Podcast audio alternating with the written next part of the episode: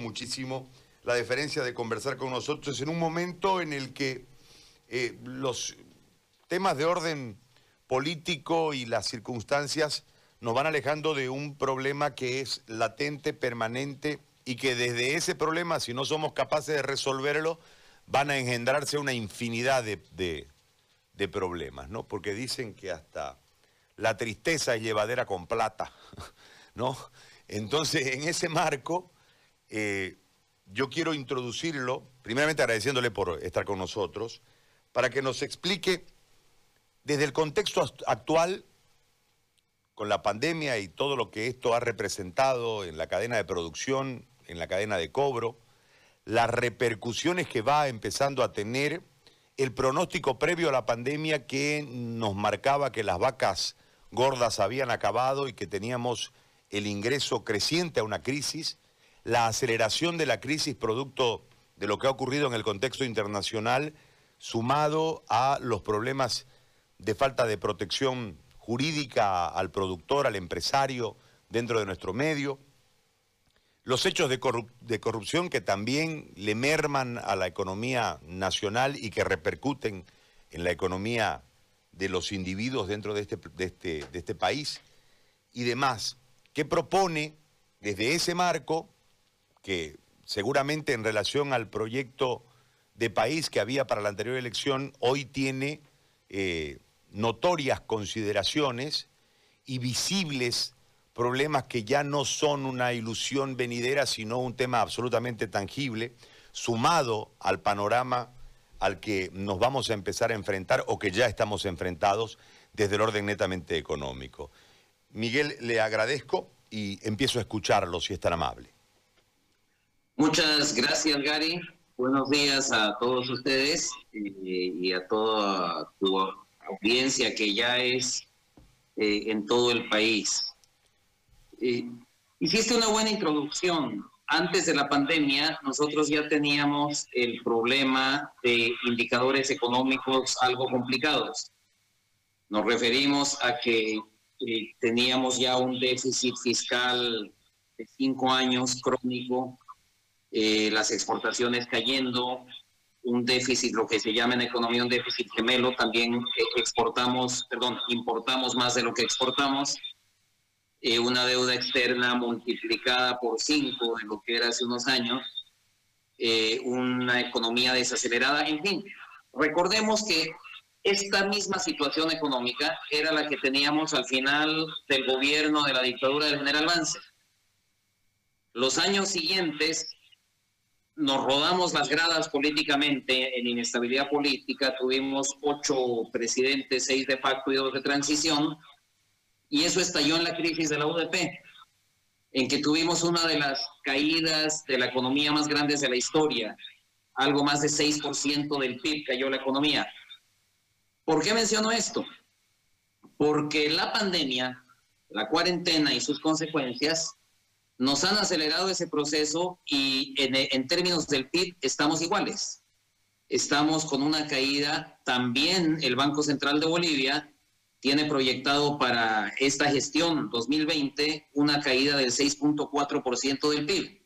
Entonces, si te das cuenta, el paralelo de cómo estábamos antes de la pandemia, eh, cómo en esa inestabilidad política del 78 al 82 eh, ya le estalló la crisis en la cara, por decirlo de alguna forma, al doctor Siles Suazo. Eh, en este momento los otros indicadores monetarios, de tipo de cambio, de reservas son muy diferentes. Eh, no hay inflación sin duda, pero eh, sí estamos con una caída igual del PIB. Y esto por efecto de, la, de la pandemia. Veníamos acelerados y la pandemia nos ha tumbado. Entonces, pero ya veníamos también con un modelo agotado. El modelo del extractivismo, se ha hablado mucho del tema, pero yo quiero enfatizar ¿Por qué es tan malo el extractivismo? No solamente porque depreda nuestro medio ambiente, porque nos concentra, sino primero le da demasiado poder al caudillo.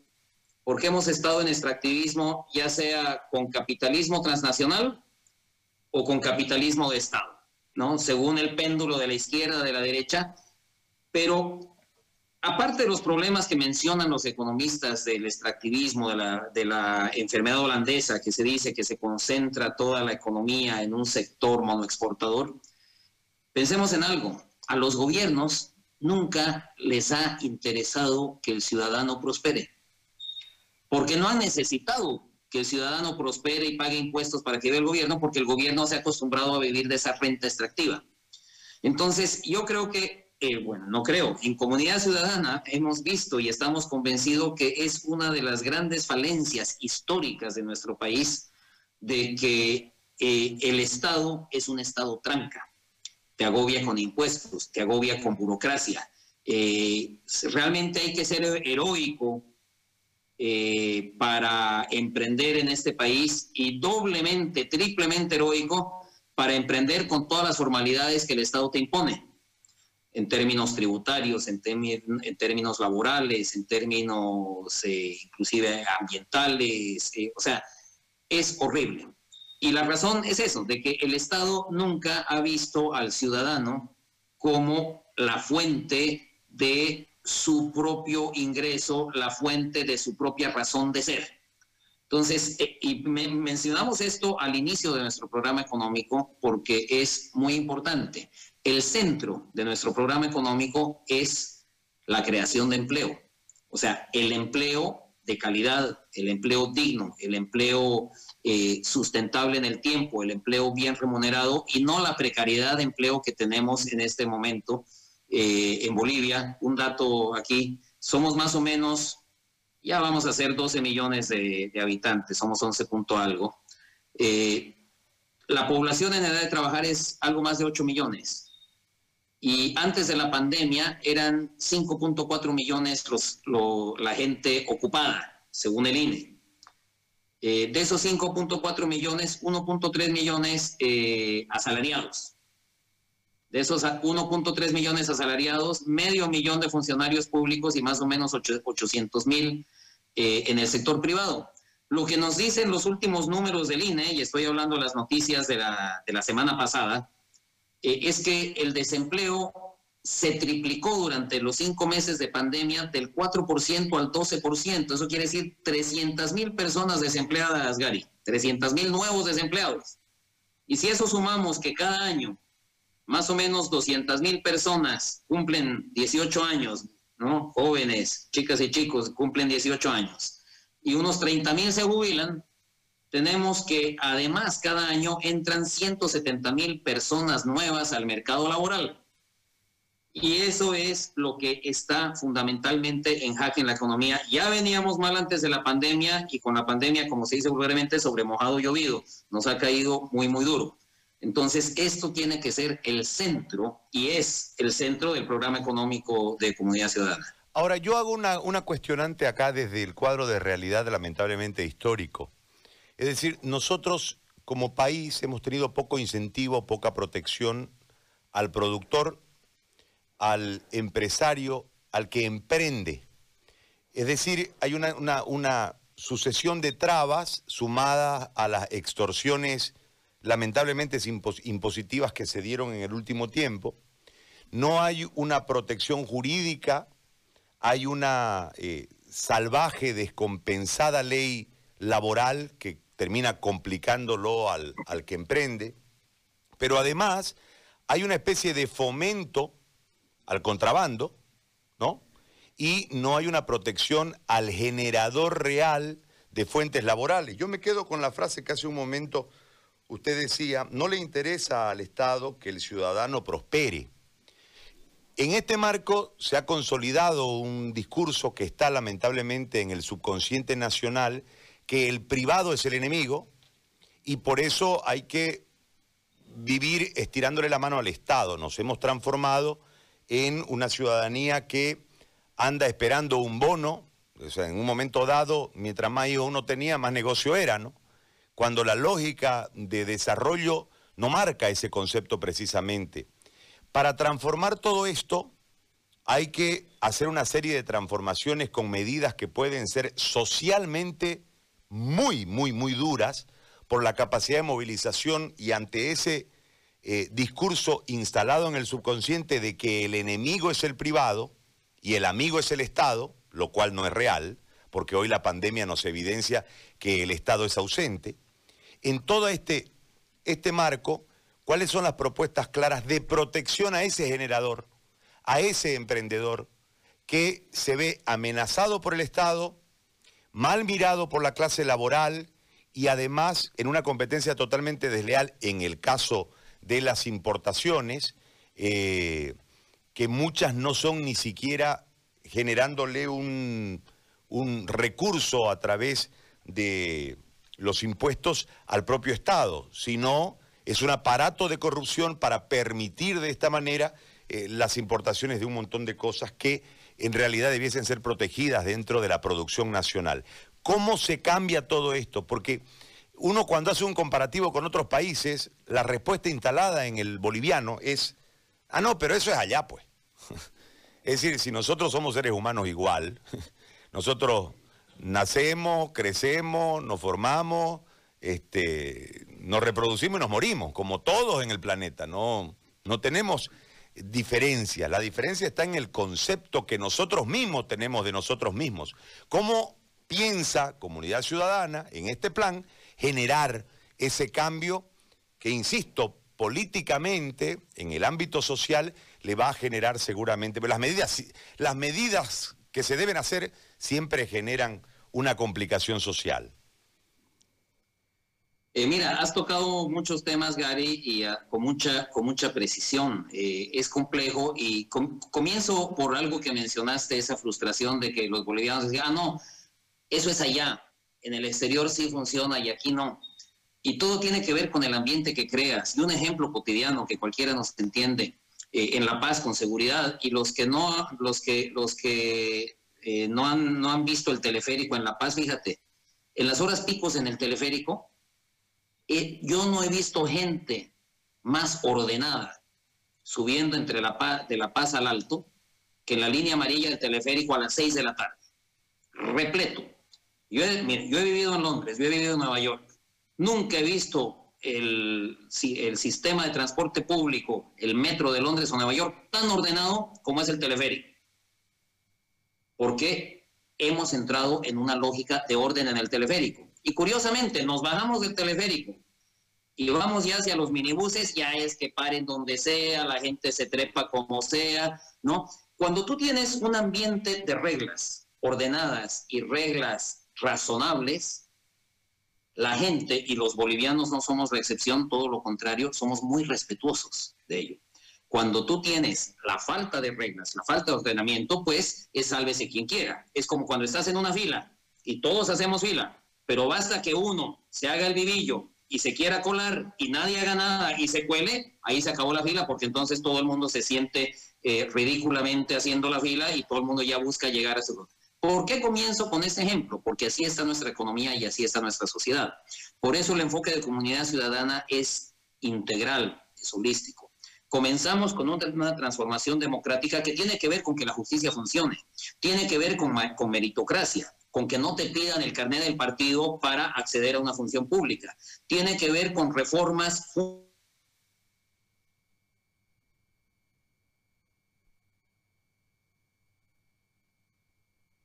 Perdimos el, contacto. Fundamentales contra la corrupción. Y tener que... Perdón. Perdón, eh, se nos interrumpió un momento, el internet quedó frisado y perdimos el audio. Eh, unos no sé, siete, ocho segundos y me parece que perdimos el hilo del, el hilo conductor de la idea que usted expresaba. Si puede retomar un poquito antes, por favor. Perfecto. Eh, lo que comentaba es que en Comunidad Ciudadana tenemos un enfoque integral.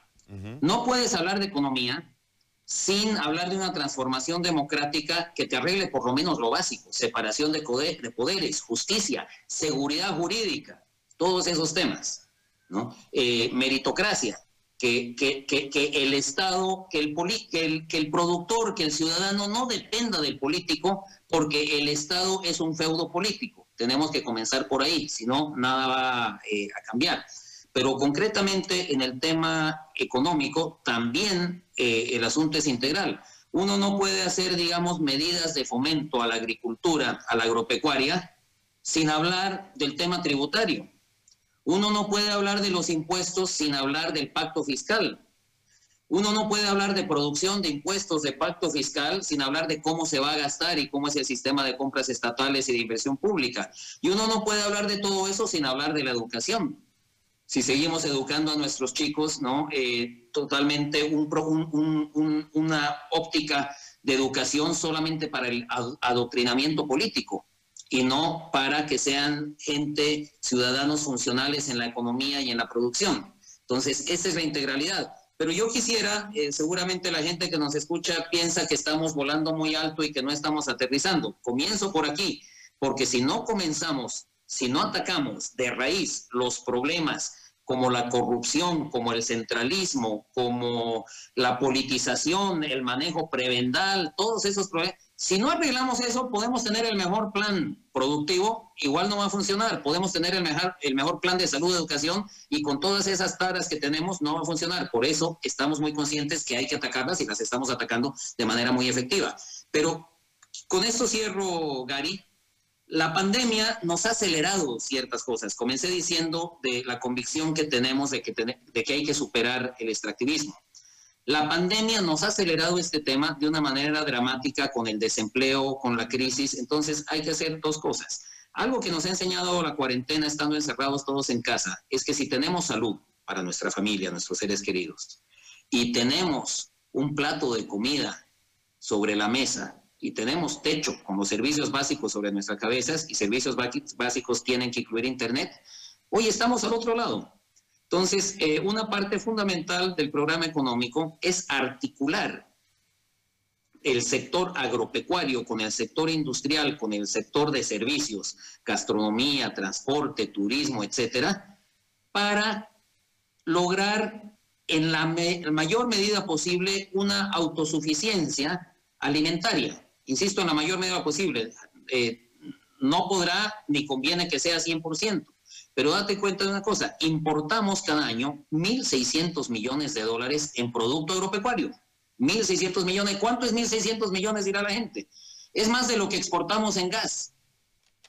Es más de lo que exportamos en gas, lo que importamos en productos agropecuarios que antes producíamos y bien podríamos estar produciendo. 1.600 millones de dólares es el doble de lo que exportamos en soya, para, para dar solamente un ejemplo. Entonces, si comenzamos nosotros por organizarnos bien para poder producir en nuestro sector agropecuario, alineado con nuestro sector industrial manufacturero, que en su gran mayoría, más de 80%, solamente transforma materia prima agropecuaria. Gente que hace mermeladas, que hace quesos, que hace lácteos, que hace eh, fideos, o sea, es nuestra industria, es básicamente transformadora de producto agropecuario y tontamente importamos la gran mayoría del producto agropecuario que nuestra industria transforma. Mientras nuestra gente en el campo, nuestros productores del campo, son los que más sufren los embates de la economía y son nuestra población más vulnerable. Esa es la, la base más amplia de la sociedad. Entonces, solamente de esos sectores que estamos hablando, sin contar vivienda, solamente en la parte, digamos, alimentaria, estamos hablando de entre 50 y 60% de la fuerza laboral de nuestro país que siempre ha sido postergada por la lógica extractivista, porque al gobierno no le ha interesado, por grupos corporativos que atienden la clientela política de los diferentes gobiernos. Entonces, esta vez, por eso eh, eh, el centro de nuestro programa decimos, la gente está primero, la gente está primero, y por eso el programa económico es crear una economía para la gente. Casi parafraseando a Abraham Lincoln, hablando sobre, sobre la democracia, es una economía de la gente, por la gente y para la gente, lo que proponemos. Dentro de esa gente, la protección al, empresario. Porque a mí me parece que en realidad el aparato estatal, ¿no? Es demasiado, a ver, ¿cómo lo explico? Como es nomás, pues, ¿no? Este, la devolución de los favores de campaña para militancia obliga a que haya, en, esta, en este sistema político, obliga a que haya un montón de fuentes laborales innecesarias, que lo único que generan es mayores posibilidades de corrupción dentro del aparato, cualquiera sea la instancia de gobierno, es un montón de gente que trabaja ahí. Eh, ni hablar en época de campaña donde se necesita juntar gente para hacer el eh, proselitismo y se les ofrece pegas, digamos, y se les da las pegas. Eh, ¿Cómo se rompe eso? para intentar de que esa misma gente sea productiva para el país, pero ahí necesariamente hay que ir con el privado.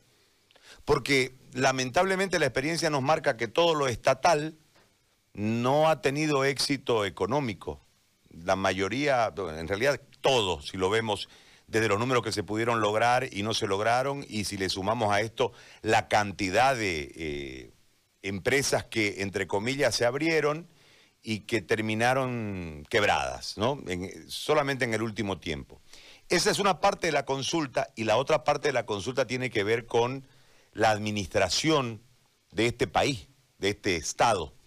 Eh, hablaba usted hace ratingo y decía descentralización. Y en este lado del país, nosotros no vemos al, al candidato Mesa como un descentralizador. La gente tiene derecho a cambiar a lo largo del tiempo porque a veces la experiencia marca que el cambio es el que genera el éxito, ¿no? No puedo yo pretender un resultado distinto si sigo haciendo la misma receta. Tengo que cambiar los ingredientes para tener un resultado distinto.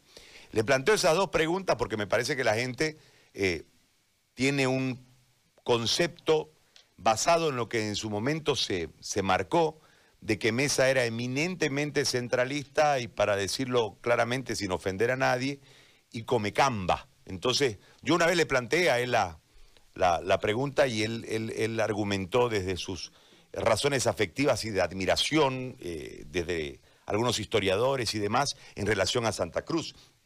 Pero yo le planteo ahora un candidato de él, ¿no? Que además usted tiene eh, una línea familiar, usted nieto del famoso Mr. Roca.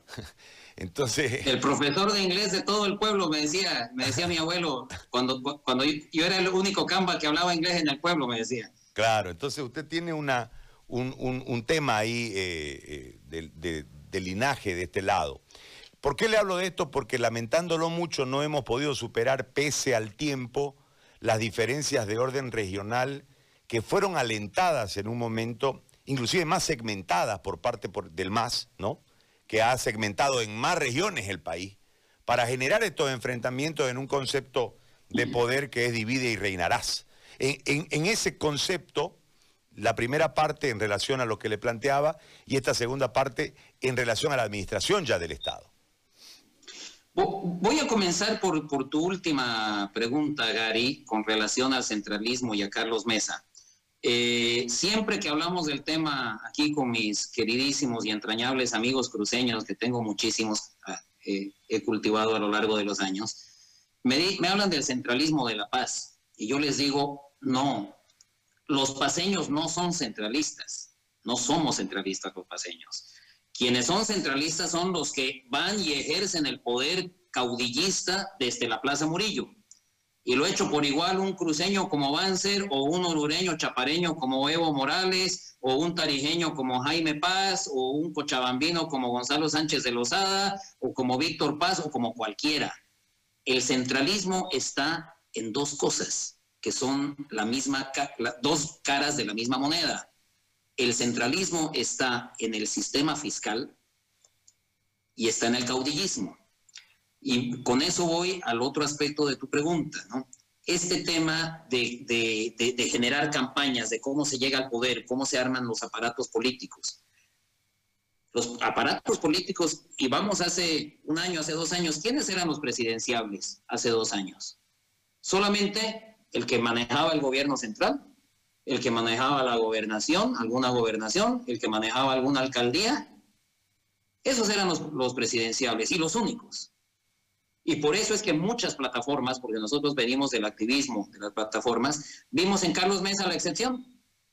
Oye, era el único que tenía posibilidades, que no tenía el aparato a partir del manejo prebendal, clientelar y, por qué no decirlo, corrupto del manejo de una alcaldía, del manejo de una gobernación, etcétera.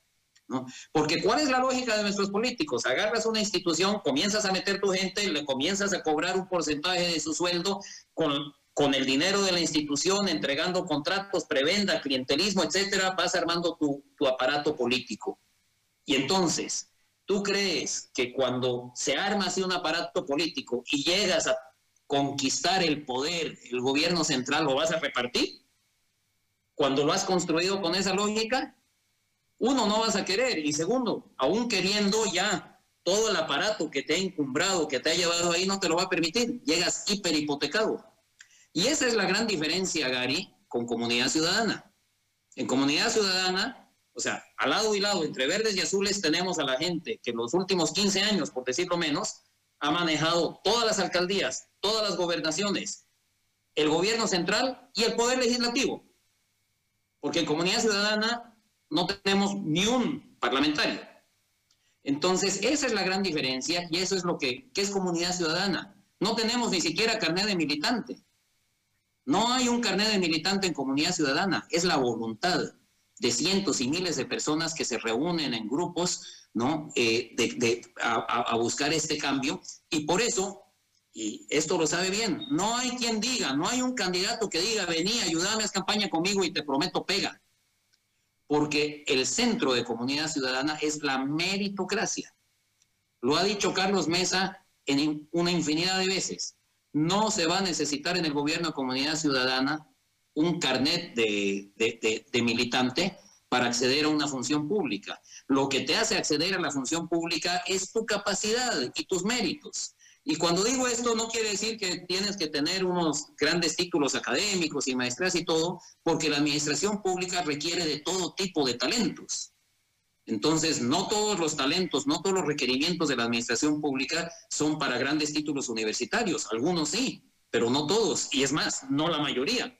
Pero sí se necesita gente que sepa del trabajo, que tenga méritos, que tenga idoneidad. Entonces, e, ese, es un tema central. Y vuelvo al otro tema de, esta moneda que te decía con dos caras. Centralismo fiscal con caudillismo. Yo me remito a una frase que acuñaron en el siglo XIX, eh, quizá mi figura favorita en la historia boliviana, don Andrés Ibáñez. Y la repetían también Nathaniel Aguirre en Cochabamba y Lucas de Mendoza. Estoy hablando de más o menos 1870 y pico. Descentralización rentística, decían estos preclaros hombres. Donde se cobra, se gasta. Entonces, eso te rompe caudillismo, eso te rompe centralismo. Y eso te ayuda a cambiar el país. Por eso, volviendo al tema de empleo, si tú quieres generar eh, empleo, si tú quieres promover eh, la actividad privada, el emprendedurismo, necesitas cambiar todos estos temas, todas estas taras que tenemos de prevendalismo, de clientelismo político a partir de un sistema centralista y de un caudillo. Y seguimos los bolivianos buscando caudillos. Ah, que el que habla más fuerte, que ah, ¿no? Y queremos el caudillo redentor y salvador. En comunidad ciudadana no tenemos eso. Tenemos un líder, un gran líder, un estadista, un hombre de templanza, un hombre que ha demostrado coherencia, que ha demostrado serenidad y sabiduría en los momentos duros. Por eso nuestros adversarios dicen, no, que es tibio, que se esconde y es puro, o sea, no podemos seguir en el debate político, no podemos seguir jugándonos nuestro futuro a punta de meme, Gary de meme con ideas simplistas, reduccionistas, tergiversadas, malinteresadas, no podemos seguir haciendo como sociedad ese debate. Tenemos que entrar al debate serio de estos temas. Entonces, eh, nuestro... Sí, adelante. Solamente para puntualizar algo, porque en este momento usted lo tocó así.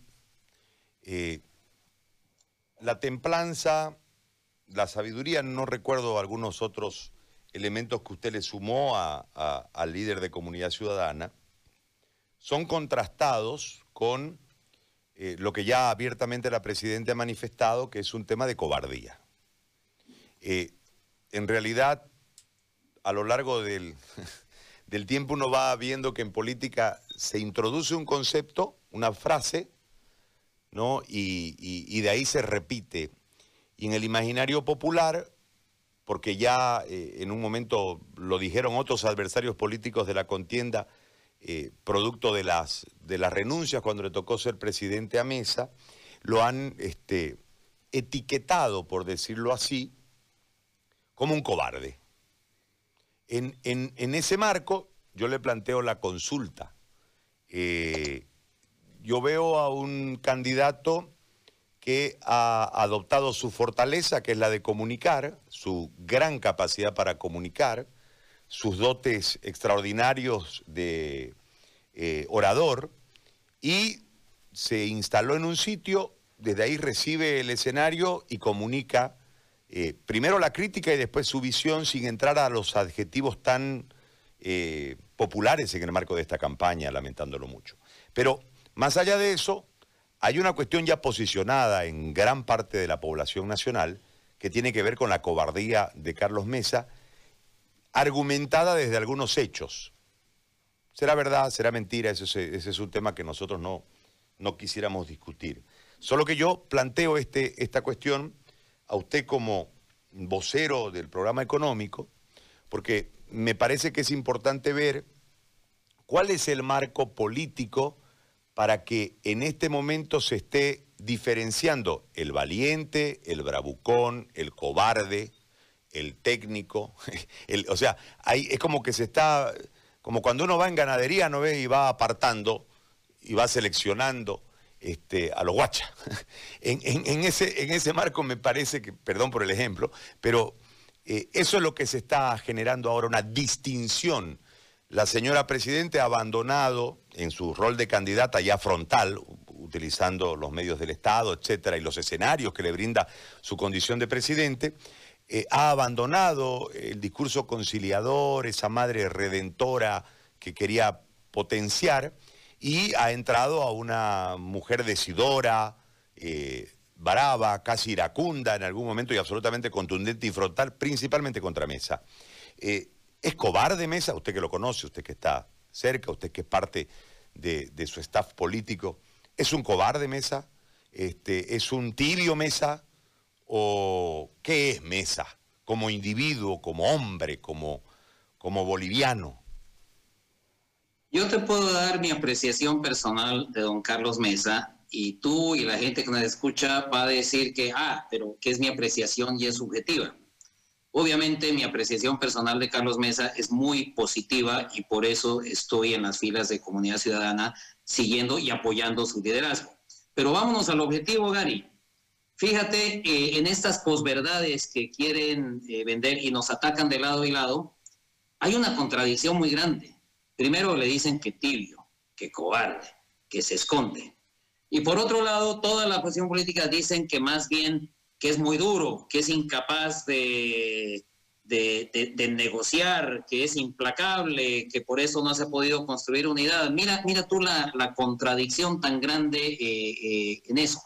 La valentía que ha tenido Carlos Mesa de enfrentar al dictador en la cúspide de su poder, cuando controlaba todo, nunca se ha ido del país, ha, enfrentado juicios, ha enfrentado el bullying que le ha hecho el gobierno del MAS y desde comunidad ciudadana, cuando muchas, eh, muchas eh, digamos, plataformas eh, en el activismo decían recalcitrantes, no se puede ir a elecciones en una dictadura porque no hay cómo ganar, fue la valentía y el liderazgo de Carlos Mesa y la convicción y con mucha valentía, insisto, de, seguir esa convicción, vamos a derrotar al aspirante a dictador en las calles y en las urnas. Sabíamos que era una lucha de David contra Goliat y justamente la valentía de Carlos Mesa es la que nos inspiró a cientos y a miles para seguirlo, apuntalarlo y concentrar el voto de la población, que no es otra cosa que la confianza de la población justamente en el liderazgo valiente de Carlos Mesa. Y, eso creo que es un, aspecto incontrovertible. Ahora, las críticas que vienen de la presidente, y, perdón, ya hay que decir solamente de la candidata Áñez, porque creo que cada día la, la señora Áñez es menos presidente y más candidata con los medios del Estado y justamente, ¿no? A falta de argumentos, a falta de propuesta, se van los adjetivos. Así es un tibio. ¿Qué hay pues detrás de eso? O sea, la tibieza, ¿qué?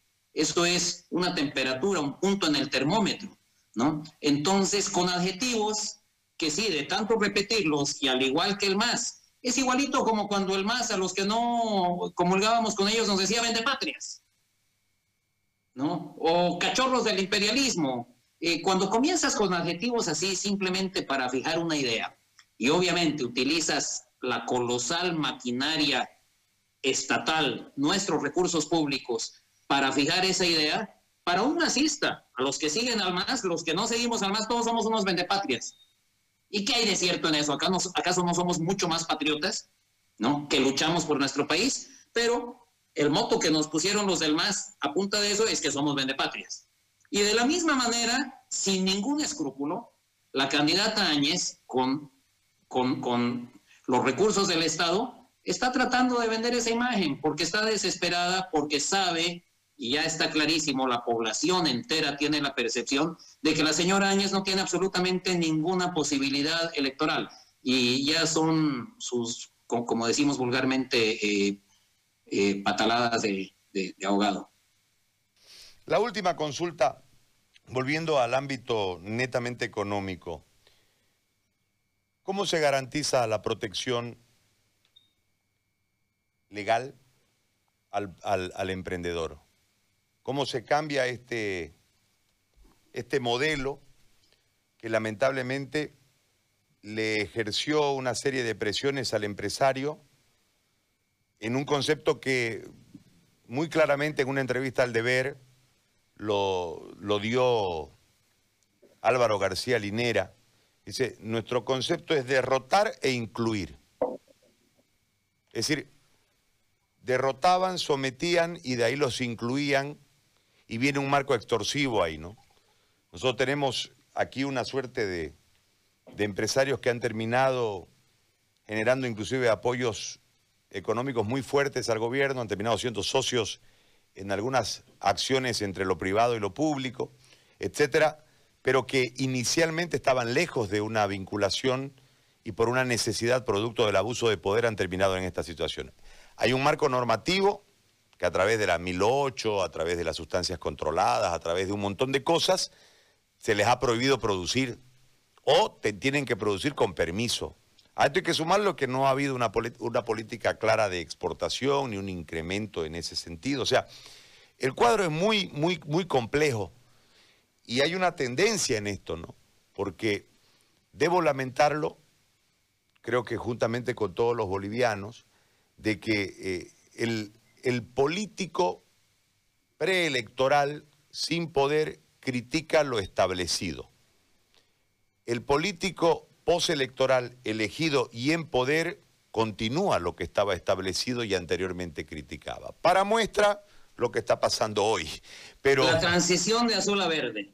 Claro, entonces por eso yo desde ahí, ¿cuál es la garantía de que usted, en caso de ser elegido, porque usted está peleando su voto directo, no su voto solo, este, no se vaya a transformar en esa inercia y esa comodidad que genera el poder y va a ser, perdón, no se ofenda, un levantamano más o un cuidador del poder de los del Ejecutivo y no un legislador representante de la gente y de lo que hoy usted pondera con tanta claridad en su explicación dentro de la Asamblea Legislativa. Me gusta, me gusta tu pregunta y le agradezco, eh, Gary. Primero, desde la óptica personal. Nadie está pagándome mi campaña.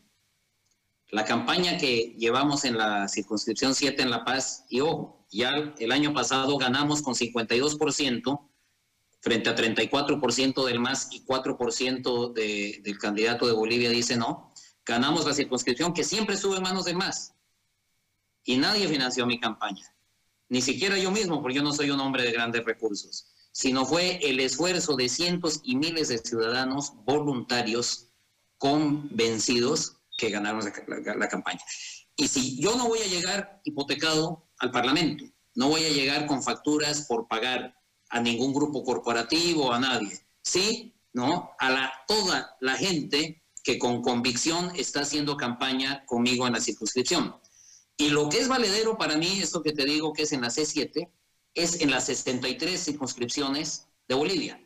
Cada candidato hace su campaña de esa manera. Habrá los que tienen más recursos, los que tienen menos, pero como comunidad ciudadana no estamos financiados por grupos corporativos, no nos debemos, como digamos en el caso más claro y evidente que es el movimiento al socialismo, que se debe a los cocaleros, a los del Chapare, a los intereses corporativos de los cocaleros del Chapare, entonces le sacan leyes a su favor, siembre lo que quiera, no les cobran impuestos, la inversión pública de los que sí pagamos impuestos se la llevan al Chapare, ese tipo de cosas no va a ocurrir con comunidad ciudadana. Insisto en lo que dije antes, esa es la diferencia entre comunidad ciudadana y los otros partidos.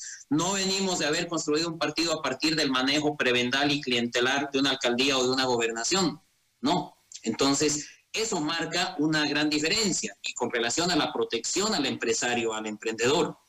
Primero, la seguridad jurídica comienza con que el sistema judicial funcione y funcione bien. Entonces, lo primero que vamos a hacer es descabezar a esas cabezas del Poder Judicial que están eh, de una manera espuria ahí, porque sí, la Constitución dice que se eligen por el voto popular, pero el voto popular, sumados blancos y nulos, dijo al más, no creemos en ninguno de esos candidatos escogidos por ustedes a dedo. Entonces, rescatando esa premisa fundamental, esa máxima de la Constitución, vamos a descabezar al, actual Poder Judicial y comenzar una reforma judicial. Es fundamental. ¿Por qué estoy hablando del sistema judicial cuando queremos hablar de economía y de empleo? por la pregunta que hace Gary justamente, ¿no? ¿Cómo le damos seguridad jurídica? Entonces comenzamos por ahí y luego comenzamos por el otro tema, ¿no? Rebajar los impuestos, ya lo dijo Carlos Mesa, vamos a bajar el IVA, vamos a reducir los impuestos indirectos, vamos a trasladar dominios y administración de impuestos a los niveles subnacionales. Justamente esto es una medida no solamente de gran impacto económico en el productor, pero comenzamos a romper esa lógica caudillista centralista. Comenzamos a desconcentrar poder. Y justamente creo que la única persona que tiene la valentía, la convicción y la posibilidad de desconcentrar poder habiéndolo conquistado es Carlos Mesa y Comunidad Ciudadana. Ningún otro candidato va a poder hacer eso. Miguel Antonio, yo le agradezco por el tiempo que nos ha permitido conversar con usted en esta jornada. Ha sido muy amable. Muchísimas gracias. Muchas gracias, Gary. Un gusto estar con ustedes y a la orden. Un saludo a todos los oyentes. Muy amable. Miguel Antonio Roca, vocero nacional del programa de Economía y candidato a diputado uninominal por la C7 en La Paz. Hemos hablado del plan en relación a la economía y otros aspectos más propios de la coyuntura.